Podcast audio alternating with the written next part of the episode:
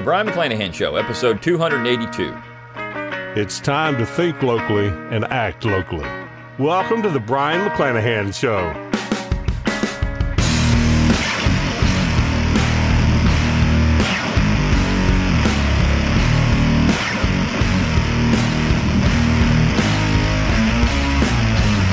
Welcome back to the Brion McClanahan Show. Glad to have you back on the program. Very glad to be here. Don't forget to follow me on Twitter at Brion McClanahan.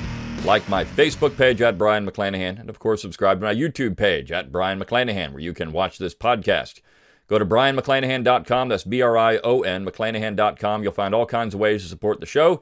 You click on that support tab. You can uh, throw a few pennies my way, help keep the lights on, help keep the podcast going. You can also get your Brion McClanahan book plates if you got one of my books, one of my seven books. You can get my autograph with that. Also, go to McClanahanacademy.com. It's always free to enroll at McClanahanacademy.com. And those that do enroll do get a free course 10 Myths of American History. I've also got uh, eight courses, I'm sorry, available for purchase now. Eight courses. So if you want to support the show and get something awesome in return, then go to McClanahanacademy.com. Also, go to Learn True, T R U E, LearnTrueHistory.com. That's my affiliate link for Tom Woods Liberty Classroom. It's a great way to support the show as well. Okay, all that said, Oh, and by the way, BrionMcClanahan.com, you got the shop tab. Forgot about that. Shop tab. Click on that, get your Brion McClanahan Show logo and all kinds of cool stuff.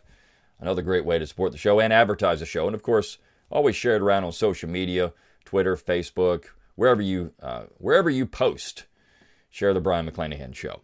Okay, let's talk about the topic for the day. And this is about a week lag. And and when I say that, the the issue was hot last week, but I didn't have time to to uh, podcast about it last week. So I'm going to talk about it today, and it's something that actually referenced in my Founding Fathers Guide to the Constitution almost well, it's about eight years ago now when that particular book came out. Eight years.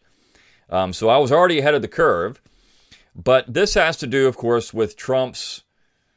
Uh, use of force against Soleimani and Iran. And the Congress, or the congressional response, I should say, to that use of force in invoking the War Powers Act or the War Powers Resolution, and of course, issuing another resolution through the House of Representatives that the president's going to have his power of the sword restrained by Congress.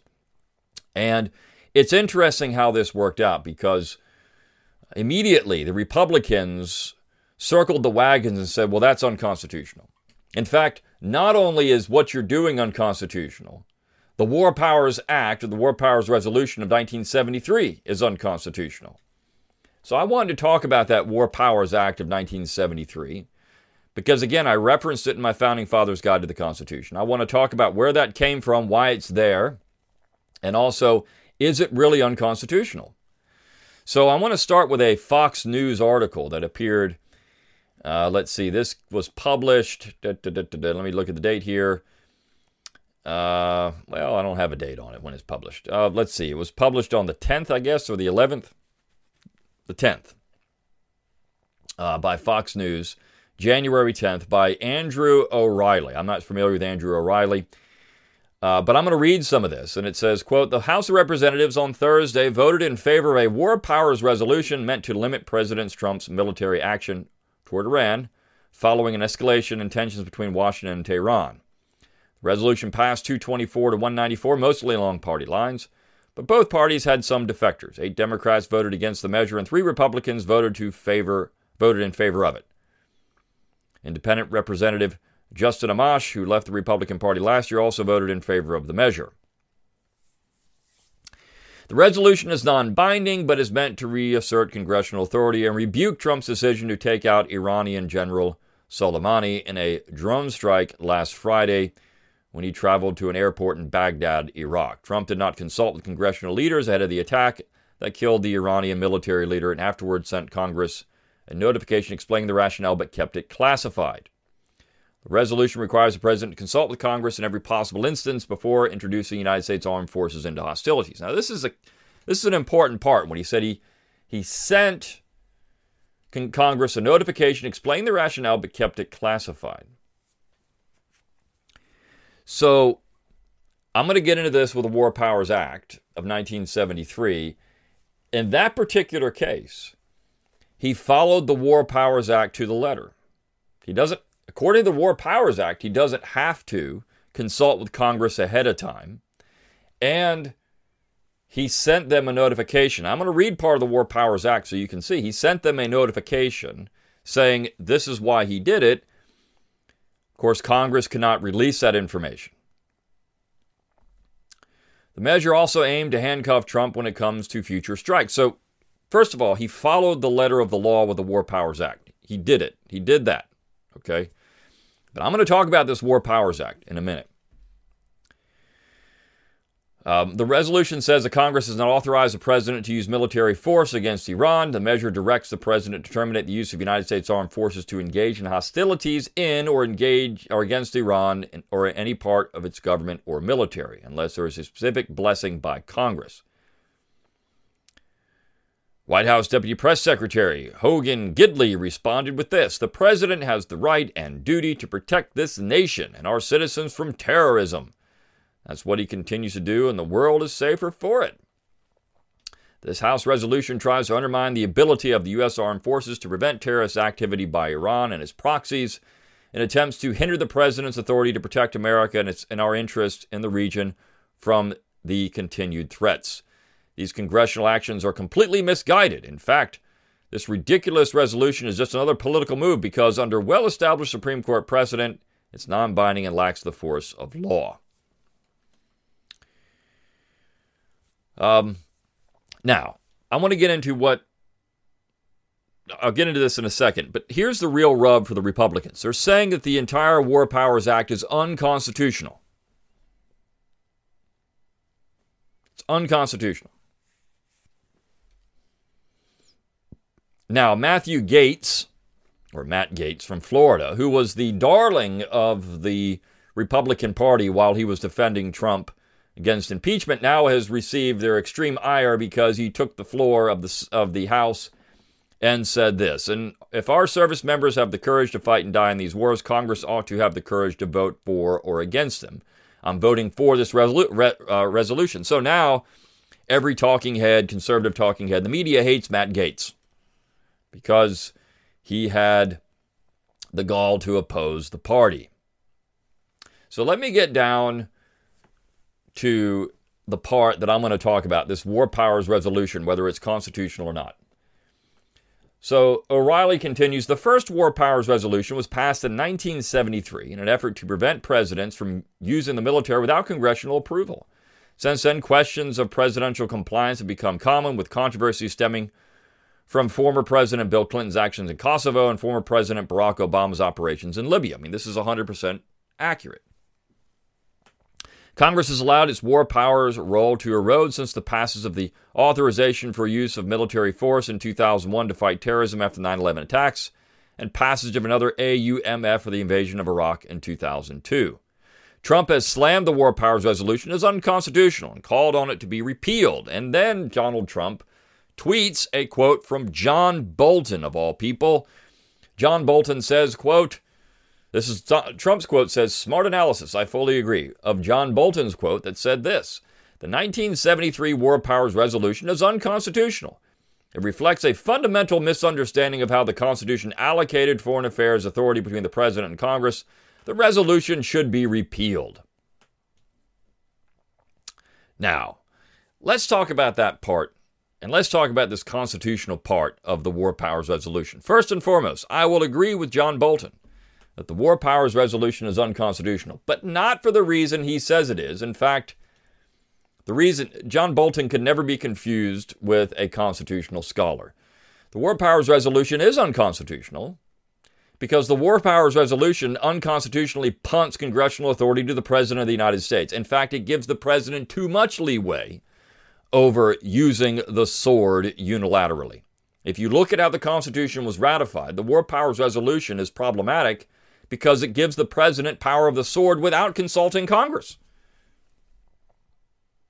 You see, this is the real problem with the War Powers Resolution, not the fact that it hamstrings the president what he can do with using force, but because it gives the president too much power over the use of force. So John Bolton is right, it's unconstitutional, but he thinks it's unconstitutional because it encroaches on presidential authority. No, it's unconstitutional because it gives the president too much authority. So let's read this War Powers resolution that probably nobody bothered to go out and read. This is uh, um, directly from the War Powers. I'm, I'm going to go back to uh, the beginning of this particular War Powers resolution.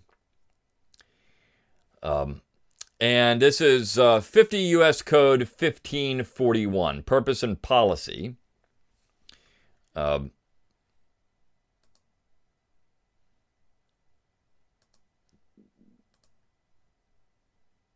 and I'm sorry, I had it. I didn't have it set where I wanted it. So it says this Congressional Declaration, Part A. It is the purpose of this chapter to fulfill the intent of the framers of the Constitution of the United States and ensure that the collective judgment of both Congress and the President will apply to the introduction of the United States Armed Forces into hostilities or into situations where imminent involvement in hostilities is clearly indicated by the circumstances and to the continued use of such force in hostilities or in such situations. Part B.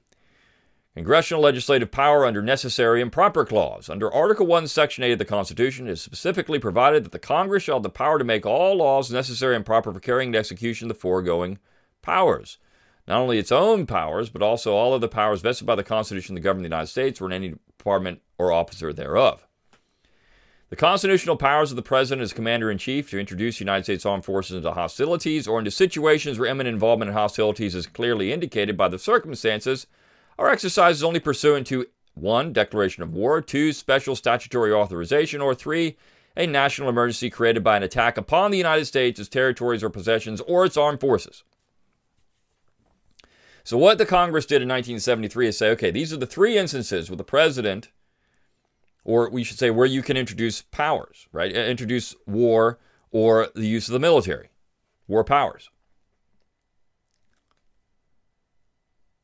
And the president, as commander in chief, can follow these things in three ways. One, if there's a declaration of war. Two, if there's specific statutory authorization, meaning coming from Congress. Or three, where there's a national emergency where the United States has been attacked. So when you look at that particular rationale, and I'm going to get into what the founding fathers said about this, and I'm going to quote from my founding fathers' Guide to the Constitution. When you get into that rationale, was this a particular case where the United States armed forces were under. I mean, we had a guy riding in a in a convoy. Now, Trump has said that there was attack. There were attacks on uh, the United States Armed Forces. That there was imminent attacks on embassies. But now he's backtracked and said, "Well, I mean, even if there wasn't, I can do this anyways." Because he's been called out on this. Well, wait, can you prove that? And he's there really wasn't any. Even Pompeo has said, well, I don't really know if there was any imminent attacks. This was an attack on Soleimani, um, really without any kind of basis for it under any rationale, particularly the War Powers Resolution. So the next part the president, in every possible instance, should consult with Congress before introducing United States armed forces into hostilities or into situations where imminent involvement in hostilities is clearly indicated by the circumstances. And after every such introduction, shall consult regularly with the Congress until United States armed forces are no longer engaged in hostilities or have been removed from such situations. So it says here the president should, in every possible instance, consult with Congress before introducing introducing United States armed forces. So if he just had a simple conversation, I mean, the, the, the, language here is pretty vague. He could just have a conversation with someone and say, Yeah, I've consulted with Congress. Or he could uh, consult with one side of the Congress, certain members of Congress, and say, I consulted with Congress. Doesn't say who he has to consult with in Congress. And we're not certain he didn't talk to somebody in Congress before he did this. The president's work around this is say, Well, this is eminent. I, I couldn't really, it, it wasn't possible for me to get to this. This had to be done right now. Um, we had one window of opportunity, so we took it. So there is a workaround this, what the president did. And he did provide information to Congress after he did it in accordance with the War Powers Act of 1973. Because when you go to the next part, it says A, written report, time of submission, circumstances necessitating, necessitating submission, information reported. In the absence of a declaration of war, in any case in which United States armed forces are introduced, one, into hostilities or into situations where imminent involvement in hostilities is clearly indicated by the circumstances, two, into the territory, airspace, or waters of a foreign nation while equipped for combat, except for deployments which relate solely to supply, replacement, repair, or training of such forces, or three, in numbers which substantially enlarge United States armed forces equipped for combat already located in a foreign, ter- foreign nation. President shall submit within 48 hours to the Speaker of the House of Representatives and to the President pro tem of the Senate report in writing setting forth A. The circumstances necessitating the introduction of the United States armed forces. B. The constitutional legislative authority under which su- such introduction took place. And C. The estimated scope and duration of the hostilities or involvement. So, the question is did Trump follow the letter, letter of the law here? Well, I mean, he did. It says that he has to submit this writing within 48 hours after this is done. So he did that. So he followed the letter of the law. He could say that he didn't have time to consult Congress. I mean, there's ways he can get around all these things. And then it says other information reported the president shall provide such other information as the Congress may request in the fulfillment of the constitutional responsibilities with respect to committing the nation to war and to the use of United States armed forces abroad. And then, of course, he has to give periodic reports to that as well. So, what has happened with this War Powers Resolution? It came on the heels, of course, of the Vietnam War, and Richard Nixon, it was thought, was enlarging the war in areas where it should not be enlarged, namely in other parts of Southeast Asia. Um, and the Congress was getting a little cranky about this, and so they passed the War Powers Resolution in 1973. Of course, at the same time, though, Rick Nixon is drawing down our forces in Vietnam, which he had promised to do in 1968 when he was first elected. Of course, 1972, Nixon is reelected in a landslide. This only, again, leads to Watergate. Uh, but he's reelected in a landslide, and the, and the Democrats in Congress were freaking out because they didn't know what was going to happen. And of course, there was some thought that Nixon was going to enlarge the war in Southeast Asia and other areas like Cambodia and Laos, and he had no authority to do so. Uh, or he was using, he was uh, transporting troops through Cambodia and Laos, or whatever the case may be that there was a clandestine war going on outside of Vietnam. That was the fear. And of course, it was true. I mean, this is what was going on in Vietnam at the time. So that's where this particular war powers resolution comes from, from the fear of the Democrats that Nixon was going to enlarge this war and create all kinds of problems. As I'm going to show you, the reason this war powers resolution is unconstitutional is not because it, it curtails the power of the president, but because it gives the president too much leeway in engaging United States armed forces in hostilities. But I'll do that on the other side of the break. I'll see you in just a minute. Let me talk to you for a minute about McClanahan Academy. I know at the beginning of this particular podcast or this video, I talked about McClanahan Academy. But let me go into a little more detail about why I think you should sign up for it and why and why I created it. First, a little bit about me. I have a PhD in American history from the University of South Carolina, and I've taught in the college environment for 20 years. And I've seen college students get worse over time, the curriculum get worse, and students are being indoctrinated more than educated now in our higher education system, whether it's high school or college. So I wanted a counterweight to that. And this is why I created the McClanahan Academy. Now, first, it's always free to enroll at McClanahan Academy. You sign up, it's free. And I give you a free course 10 Myths of American History when you do sign up.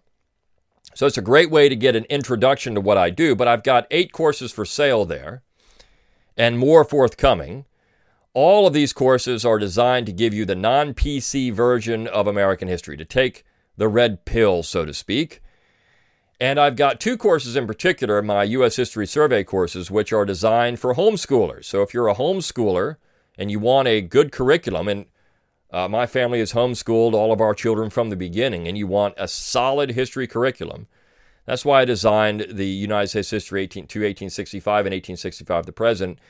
You've got enough material, you've got lesson plans, you've got uh, tests, you've got reading material, you've got reading seminars, you've got 36 weeks. If you take them, buy them both, you've got 36 weeks of material, and it can be used as a high school history curriculum. Or if you're just a lifelong learner, you can use it otherwise. But It's a great way to get a real history education devoid of Marxism and progressivism and political correctness. So sign up at McClanahanacademy.com. That's McClanahanacademy.com. Again, always free to enroll. And I'll see you there. All right, we're back on the other side of the break, and we're going to talk about what the founding generation said about the powers of the sword for the executive branch. In fact, when you go back and you look at the debates surrounding both the drafting of the Constitution and the ratification of the document, which is really where it got all of its muscle, anyways, and how the ratifier said it would be interpreted, because they're having to publicly present the powers of the government. And they said, well, I mean, this is how it's going to be implemented. This is what we're going to do when this government's in place. These are the powers the Congress, the President, Supreme Court are going to have when we have this general government in place. And that's how we should look at the document. Um, that's how we should adhere to the document, how the people that wrote it said it would be interpreted, not how we think it should be interpreted today, uh, because that's what you do with a document. That's what you do with a contract, which is what this is a compact between the states, so ratifying the same, as it says in Article 7 of the document. So, what did that compact mean? Uh, what did this what did this contract between these states mean? How did the power the powers would be implemented? How what did that mean? So let me go back. Again, this is from my founding fathers guide to the Constitution. If you don't have that book, you should get it. You should also take my American Constitutions course at McClanahanacademy.com where I get into this. On page 62, I say this According to the Constitution, Congress alone has the power to declare war. This power faced little debate during the Philadelphia Convention, and most of the founding generation believed vesting this power in the popular branch of government was preferable to handing over the military to the executive. I mean, this is 100% without question the case in 1787 and 1788. There were other issues, of course, that I get into with this, but I'm going to focus solely on that. I'm not going to talk about calling up the militia or anything like that at this point. But just the power of the sword being wielded by the executive branch. So, let me get into what happened in Philadelphia. On August 17, 1787, John Dickinson moved that Congress should have the power to make war. Charles Pinckney opposed giving this power to the lower house. In his drafts for a new constitution, Pinckney proposed to vest this power in the Senate. He reasoned that the Senate, as the representatives of the states and being more acquainted with foreign affairs, would better safeguard the power of war and peace. His colleague from South Carolina, Pierce Butler, argued that the executive should have the power to make war. So here's one of the members of the Philadelphia Convention, Pierce Butler of South Carolina, saying, no, no, we should give that to the executive branch. So there were those that thought this might be a good thing to do. But they were in the vast minority because immediately Elbridge Gerry of Massachusetts was shocked and declared he never expected to hear in a republic a motion to empower the executive alone to declare war. Both Gerry and Madison moved to replace make with declare, but supported the executive having the power to repel sudden attacks. So here's the key Did, did Trump repel a sudden attack from a guy riding in a convoy in a foreign country? Was there a sudden attack? Now, I mean, the Trump administration could make the case, well, yeah, there was a sudden attack. It was going to happen. But now they're saying, well, there really wasn't a sudden sudden attack going to happen. I mean, we kind of made this up. The same thing happened in, in, of course, the Gulf of Tonkin incident with LBJ. The same thing happened with the weapons of mass destruction with the Bush administration. I mean, this is par for the course now um, with these presidents not really having any justification for anything. I mean, it happened with Clinton and uh, Kosovo, it happened with Obama and Libya. I mean, there was no sudden attack. There was no imminent danger for the United States of America, particularly in the territorial boundaries of the United States of America because of Soleimani or because of any of these other individuals. Now, if you said this was a terrorist cell that was getting ready to land in the United States and commit an act of terror. Well, that's a, that's repelling a sudden attack. If the president had actionable intelligence on that, hey, we got these guys coming in the United States and they're going to cause some harm to the United States or civilians or infrastructure, whatever it is, and we had to take those people out, well, then no one would have a problem with that. I don't think there's one individual say, well, we should have let them land and then the Congress should have debated about this. And then, no, if the military knows this is going to happen and it's clear that this is going to happen, then those people should be dealt with forcefully. But that's not what was happening here in Iraq with an Iranian general who was in a convoy coming from an airport. Now, you could say he was planning these things. Well, how do we know this? The president now and, Pompeo and others have said, well, I, I don't, it doesn't really matter if he was or not. He's been called out on this and shown that perhaps he's stretching the truth just a little bit here. Was there was this a situation where the president was trying to, to distract from the issue of impeachment? Who knows? Um, but certainly we're in a we're in a situation now where this is a little bit his his argument's a little threadbare. It's it's not it's not working well. George Mason summarized the general sentiment of the delegates when he said that he did not trust giving the executive or the Senate the power of war. Mason said he was for clogging rather than facilitating war, but facilitating but for facilitating peace. Most also agreed that declare was a narrower term than make, and thus limited the power of Congress as well. Brutus wrote in 1788 that the American war powers should differ from their European brethren. Quote, the European governments are almost all of them framed and administered with a view to arms and war, as that in which they, their chief glory consists. They mistake the end of government. It was designed to save men's lives, not to destroy them. We ought to furnish the world with an example of a great people who, in their civil institutions, hold chiefly in view the attainment of virtue and happiness among ourselves. Think about that quote now. I mean, this guy would be considered to be a radical, you know, libertarian or radical leftist, or I mean, who, who particularly from Conservative Inc., they would call this guy commie or something. This is this is an anti-federalist, what he was called. He's really a federalist, but he's an anti-federalist. He's saying, look, we should have a country that facilitates peace amongst ourselves and amongst everyone else. We should facilitate peace, but we don't do that very well, not with a national authority, and that's what Brutus would have also said, well, you can't have top down. You're not going to have peace if you have that.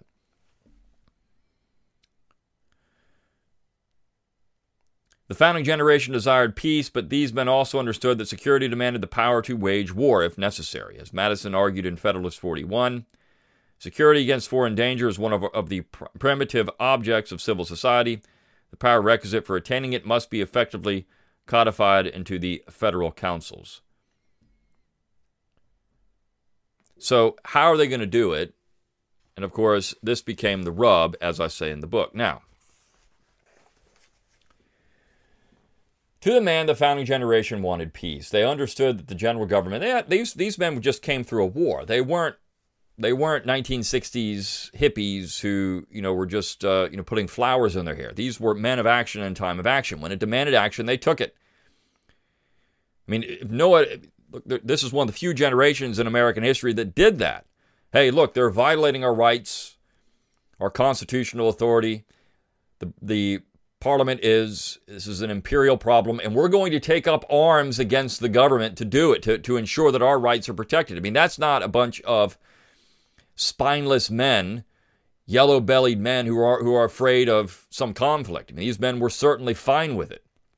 But what they wanted was to ensure that this would not happen again and that the general government would not abuse power. This is what they wanted. They wanted to ensure that would be the case. They did not want an abuse of power.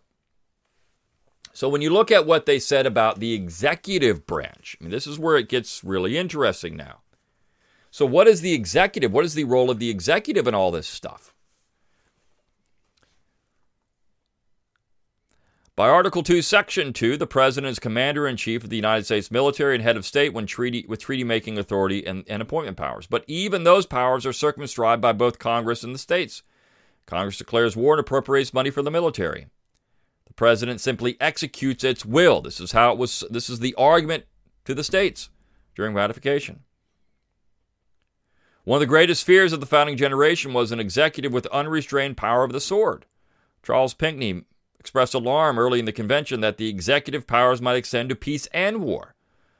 Both his plan for a new constitution and William Pinckney's New Jersey plan called for the executive to be commander in chief, but Paterson's plan prohibited any of the executives, because there was multiple executives, from personally taking command of the army. This, he hoped, would quell the potential of a military dictator.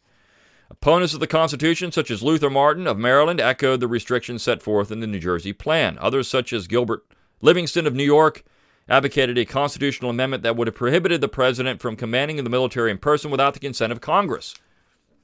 Robert Miller of North Carolina argued that the president's influence would be too great in the country, and particularly over the military, by being commander in chief of the Army, Navy, and militia. He thought he could too easily abuse such extensive powers. Probably so. Probably so. And I think he's been proven correct. George Mason in the Virginia Ratifying Convention spoke for the majority who opposed executive war powers when he said, quote, he admitted the propriety of this of his the president being commander in chief so far as to give orders and have a general superintendency. But he thought it would be dangerous to let him command in person without any restraint as he might make a bad use of it. Mason, like Livingston and Miller, thought Congress should be required to authorize personal command of the military, for so disinterested and amiable a character as George Washington might never command again. James Iredell argued that the president's power as commander in chief was sufficiently guarded by the Constitution. So here we go. A very material difference may be observed between this power and the authority of the King of Great Britain under similar circumstances. So he's comparing the president to the King of Great Britain. He's saying the president doesn't have these kind of powers. The King of Great Britain is not only commander in chief of the land and naval forces, but has power in time of war to raise fleets and armies. He has the authority to declare war.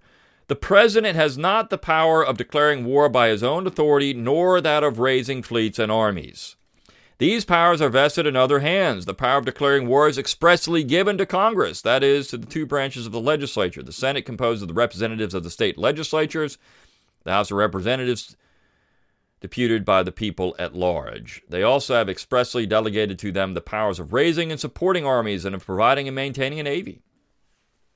So this is all within the powers of the Congress, James Iredell said. And of course, James Iredell later served on the United States Supreme Court. This is not a nobody.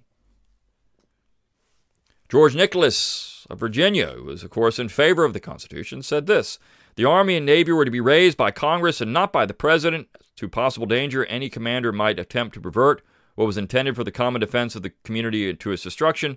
The President, at the end of four years, was to relinquish all of his offices. But if any other person was to have the command, that time would not be limited. So his argument is well, look, after four years, this guy's gone, and so we're going to get somebody else in there, and it won't be a problem. Hamilton, of course, supported it.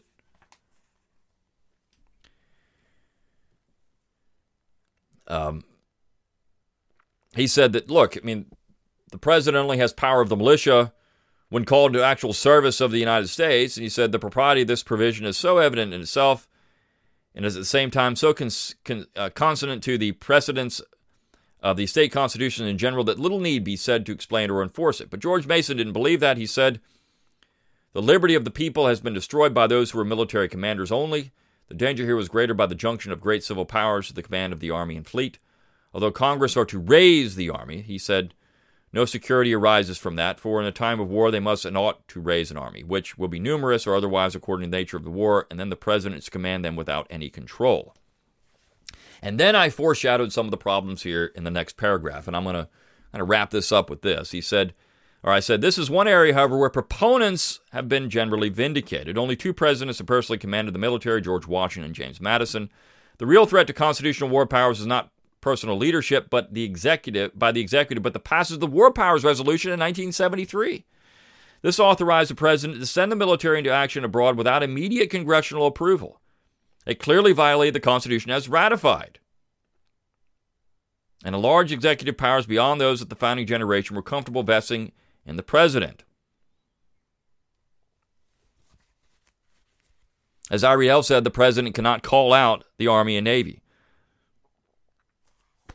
So the War Powers Resolution, which Trump has said is unconstitutional, which John Bolton has said is unconstitutional, which Republicans are running, this is unconstitutional.